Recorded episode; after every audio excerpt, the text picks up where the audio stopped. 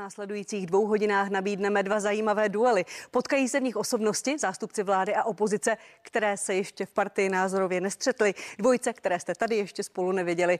Předsedkyně poslanců ANO Alena Schillerová a ministr pro evropské záležitosti Martin Dvořák z hnutí STAN. Předseda poslanců TOP nula devět Jan Jakob a předseda S P D Tomio Okamura. A nakonec rozhovor s bývalým prezidentem Milošem Zemanem. Proč vláda je v poločase? Před vámi je příležitost vyrovnat se s covidem, vyrovnat se s energetickou krizí a na této příležitosti se buď, jak říkával Petr Nečas, uděláte nebo odděláte. Přeji vám to první. Jsem přesvědčen, že nová vláda tvoří tým, Tým, který je složený z lidí, kteří mají zkušenosti, mají nadání, mají kompetenci. Víme, že to nebude jednoduché, ale jsem přesvědčen, že to společně zvládneme. Záběry staré přesně dva roky, sedmnáctého prosince roku dva tisíce dvacet jedna, prezident Miloš Zeman na zámku v Lánech jmenoval vládu Petra Fialy. Co se jí povedlo, proč je nepopulární a proč premiér mluví o blbé náladě? Na to se budu ptát dnes svých hostů. Pozvání do první části přijal pan Martin Dvořák, ministr pro evropské záležitosti z hnutí STAN. Dobrý den. Dobré dopoledne, děkuji za pozvání. A paní Alena Schillerová, předsedkyně poslaneckého klubu hnutí ANO a místo předsedkyně hnutí. Dobrý den. Dobrý den, děkuji za pozvání. Já děkuji, že jste ho na adventní neděli přijali. Pane ministře, já začnu u vás. Uh, vy jste tam v Lánech nebyl, vy jste se dva dny na to stal náměstkem na ministerstvu zahraničních věcí, uh, ministrem o rok a půl později, od o rok a půl později. Přesto vláda je nepopulární, má velmi nízkou důvěru mezi lidmi a velmi špatné vztahy s opozicí. Co dělá vláda špatně? Já nevím.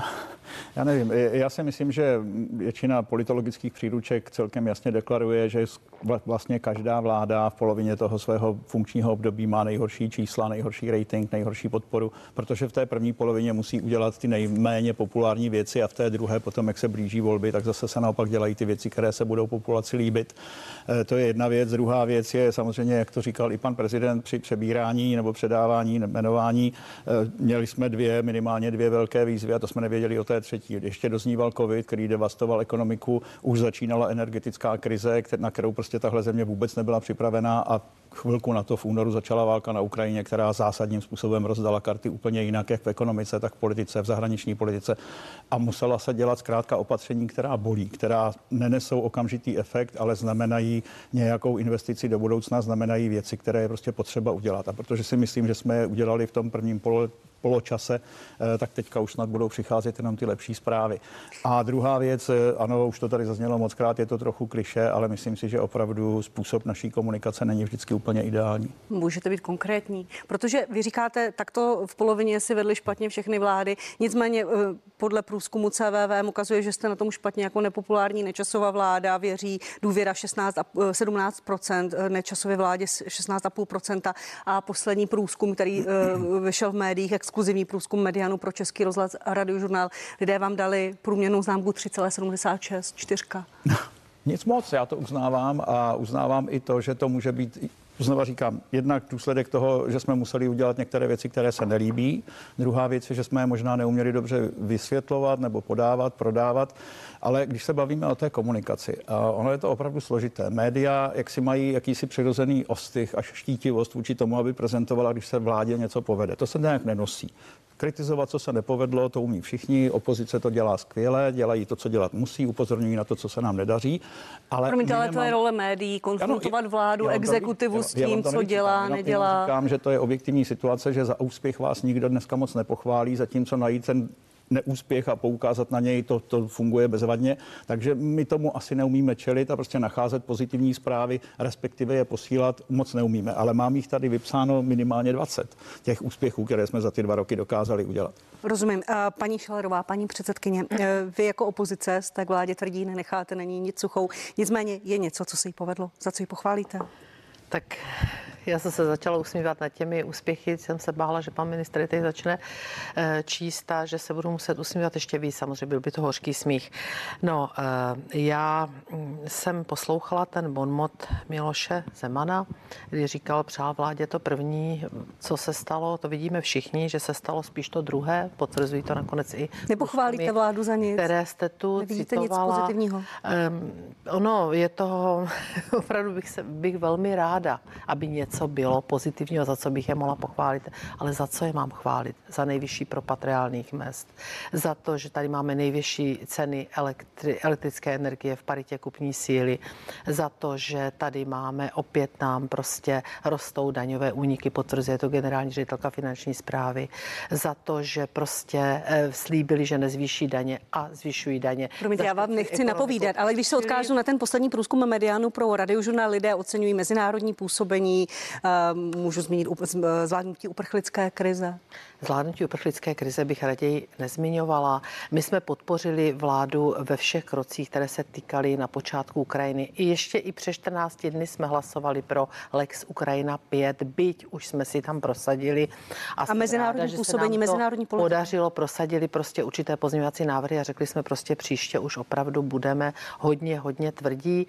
E, takže migrační krize určitě zvládnutá nebyla. To bych si netroufla vůbec uvádět jako nějaký příklad.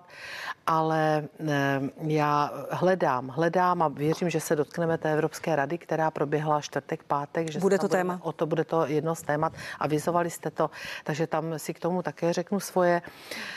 Já prostě si myslím, že tato vláda selhává naprosto v ekonomické, hospodářské strategii, že se to projevuje každým dnem, projevuje se to v těch průzkumech. Já je nepřeceňuju, ty průzkumy. Já jsem pokorná k ním, říkám jsme v poločase. Pan ministr říkal, že ty nepopulární kroky se teď odehrály a že teď už budou ty lepší zprávy. Já si myslím, že teď nebude už nic.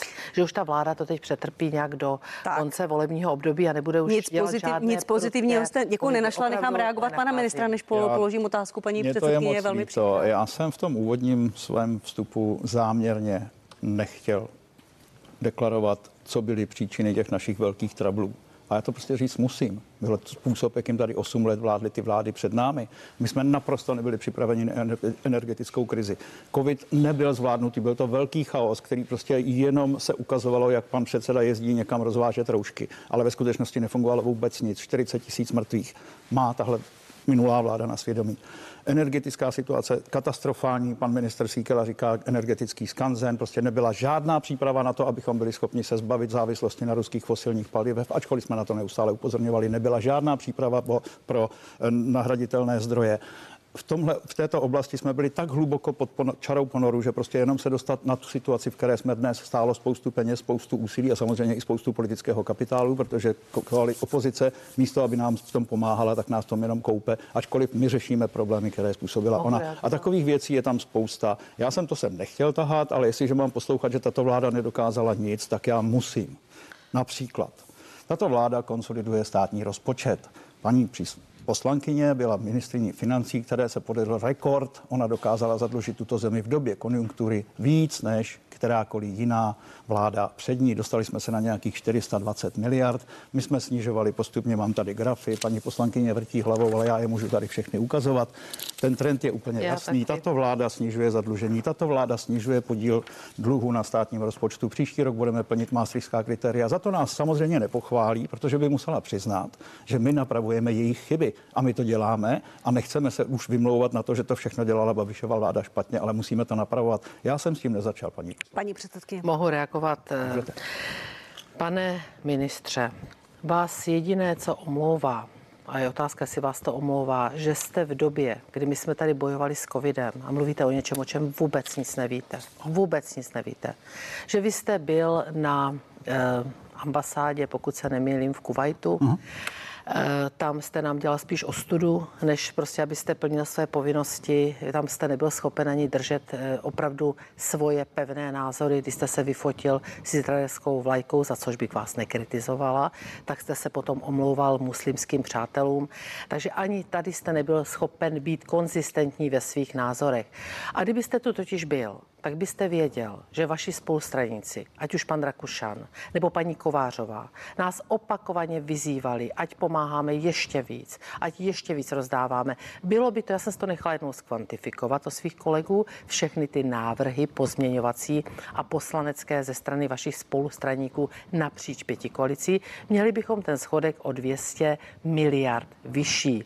My jsme se zachovali tak, jak jsme se zachovali podle svého nejlepšího vědomí a svědomí. Dokonce i časopis Die Welt, který hodnotil Česko jako nemocného muže Evropy, dokonce řekl, že naše pomoc byla přiměřená, když nás tam srovnával. To znamená, nebyla ani nějak přehnaná, tak, jak nás vyzývali vaši spolustraníci, nebo nebyla nějaká malá, zase jako tvrdili jiní vaši spolustraníci. Takže nevíte, o čem mluvíte. Ta čísla samozřejmě narostla za covidu, ale když se podívám a srovnám to s vaším vládnutím, s tou vaší úspornou politikou, s tou vaší konzolidační strategií, která je naprosto srovnatelná s naší konzolidační strategií, jenom s tím rozdílem, že to děláte prostřednictvím zvyšování daní. Položím vám jednu malou otázku. Vy jste absolvent Vysoké školy ekonomické, prestižní ekonomické fakulty. To je samozřejmě skvělé, to já chválím. A takže určitě jako ekonom víte, že se zadlužení počítá, tak jsme dluh děleno H D P.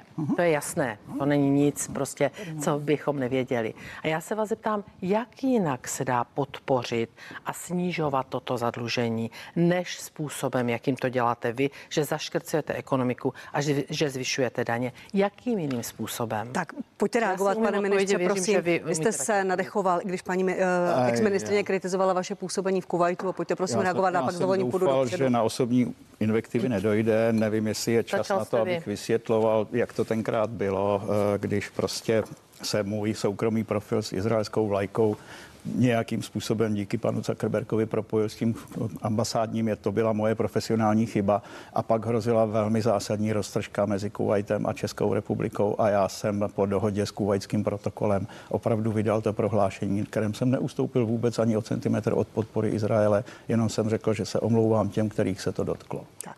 To si myslím, že nebylo špatně, to byl diplomatický, to byl diplomaticky nutný krok a nebyl ani nekonzistentní, ani rozporuplný, nic takového. A myslím, že jste si to mohla odpustit. Není potřeba do sebe navzájem útočit. Tak, děkuji. Ale, pane ministře, prosím ještě jenom reakce na to, co říkala paní Schillerová. Čeho jste nebyl? Že ale... tehdejší opozice vyzývala vládu Andreja Babiše, aby pomáhala více, aby pomáhala plošněji. Už tady zaznělo, už tady zaznělo, že když tahle vláda nastupovala, tak už jsem tady byl a COVID ještě dozníval a hrozil velkým e, reputačním rizikem, jak to řekl i pan prezident Zeman. Čili není pravda, že jsem tady nebyl a že o tom nic nevím. Nehledě k tomu, že díky sociálním sítím a médiím, samozřejmě i z Kuvajtu můžete velmi detailně sledovat, co se doma děje.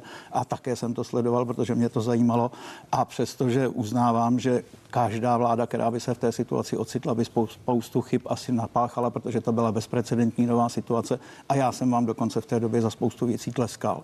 Jenom říkám, že váš pan předseda si choval naprosto chaoticky, nevypočítatelně a měnil názory ze dne na den. A důsledkem toho bylo, že ta krize se táhla déle, než musela. To je všechno, přestože vám vystavují kredit za spoustu věcí, které se v době covidu podařilo udělat v situaci, kterou nikdo z nás neuměl řešit. Děkuji mnohokrát, tuto debatu jsme tady vedli mnohokrát o tom, jak se zvládal COVID, nezvládal, já s dovolením půjdu dál. A pan premiér Fiala uh, mluví nebo na, píše o blbé náladě, paní Schillerová. Hmm. A jak jste pochopila jeho slova? Je v Česku blbá nálada? Já jsem to glosovala, tuším, pro vaši televizi. Dovolte mi, že to slovo použiju i já, když nepoužívám zásadně nikdy hlubší slova. Promiňte, já jsem zapomněla možná uvést pro diváka, je to známé, je to odkaz ano, na slova Václava ano, Havla, je to slavný, Rudolfina, slavný, jeho slavný rudolfinský projev. Jeho slavný rudolfinský projev, který si pan premiér vůbec nerozumím, proč vypůjčil, protože si naběhla, já na to odpovědím velice krátce, no, protože je tady blbá vláda. Tak je tady samozřejmě logicky blbá nálada. A přesvědčovat, já jsem vůbec nepochopila ten post pana premiéra, četla jsem ho podrobně. On vlastně lidem říká, vy nemáte právo mít blbou náladu, protože my jsme takoví a onací a to se nám povedlo a tak dále. To přece ať nechá na těch lidech, že mají blbou náladu. Prostě skutečně blbou mají, když dostávají složenky. Promiňte, ale blbá nálada, pokud budeme pokračovat v odkazu Václava Havla, je teď všude, je v Německu, je v Holandsku, je v mnoha zemích po Evropě. Proto, doba je složitá. Proto je velmi hloupé, když přesvědčuje premiér této země lidi, že vlastně vlastně na ní nemají nárok. Oni dostávají ty složenky, mě je posílají. Ty nové faktury za energie, to je teda, to jsou teda opravdu bomby. A tak dále. Potraviny čtou, že se budou zvyšovat cena potravin až o pět až deset procent. Na každém kroku se naráží na tyto informace, ale pociťují je hlavně ve svých peněženkách. No tak pak se nedivte těm lidem, že mají blbou náladu. Pane ministře, mnoho lidí to popudilo, soudě z těch reakcí na sociálních sítích nebo i na veřejnosti. Říkají, my spíš čekáme, než o tom pan premiér bude mluvit a přesvědčovat nás, proč nemáme mít špatnou náladu, že něco bude dělat. Jak jste to vnímal vy? Já si myslím, že to je úlohou premiéra a vlády přesvědčovat lidi, že je dobře a bude líp. To jste dělali skvěle. A já si myslím, že i náš pan předseda vlády má povinnost, nebo je dělá dobře, pokud se snaží lidi, lidi v jejich nenaloženosti, blbé náladě pozbuzovat, ať se nebojí, že to bude lepší. Já si myslím, že to je správně. A že těch důvodů k tomu, aby lidé byli nespokojení, je dost. O tom není jistě žádná pochybnost, ale znova opakuju, už dva roky čelíme bezprecedentní situaci, tak jako vy covidu, tak my máme válku kousek od našich hranic. Investujeme do toho spoustu peněz, spoustu materiálu, spoustu energie, protože víme, že na Ukrajině se bojuje o budoucnost Česka a o budoucnost Evropy. A je to prostě věc, která přináší svoje politické náklady. Nicméně, jak už jsem říkal, jsme na tom dně, na té půlce a teďka už máme na příští rok, očekáváme růst ekonomiky o téměř dvě procenta, do roku dvacet pět o dvě celá osm. Ozdravný balíček dostal kon- pod kontrolu narůstající dluh. Mimochodem, za vašeho panování jsme byli kousíček od dluhové brzdy, která by znamenala katastrofu pro tuhle republiku a pro celou ekonomiku. Jistě víte, nebyli, co všechno. Pane ministře. Mám tady na to zprávu od Nervu, která říká, že jsme k tomu byli dva nebo tři roky. Vůbec jsme nebyli. Strašíte tady právě. Já nestraším, strašíte vy, to je vaše licence, já to nedělám, já cituju Nerv, který říká, že jsme měli dva roky do, do dluhové brzdy a tohle všechno jsme dostali pod kontrolu a příští dva roky by měly být už právě sklízením ovoce za to, co všechno se povedlo. Tak, moc krát děkuju, budete reagovat, paní Schillerová, probereme to podrobně za chvíli, jak konzolidační balíček, tak do, jeho dopady, tak pomoc Ukrajině, protože Evropská unie, Evropská rada souhlasila s tím, že zahájí přístupové rozhovory s Ukrajinou. Za chvíli budeme pokračovat.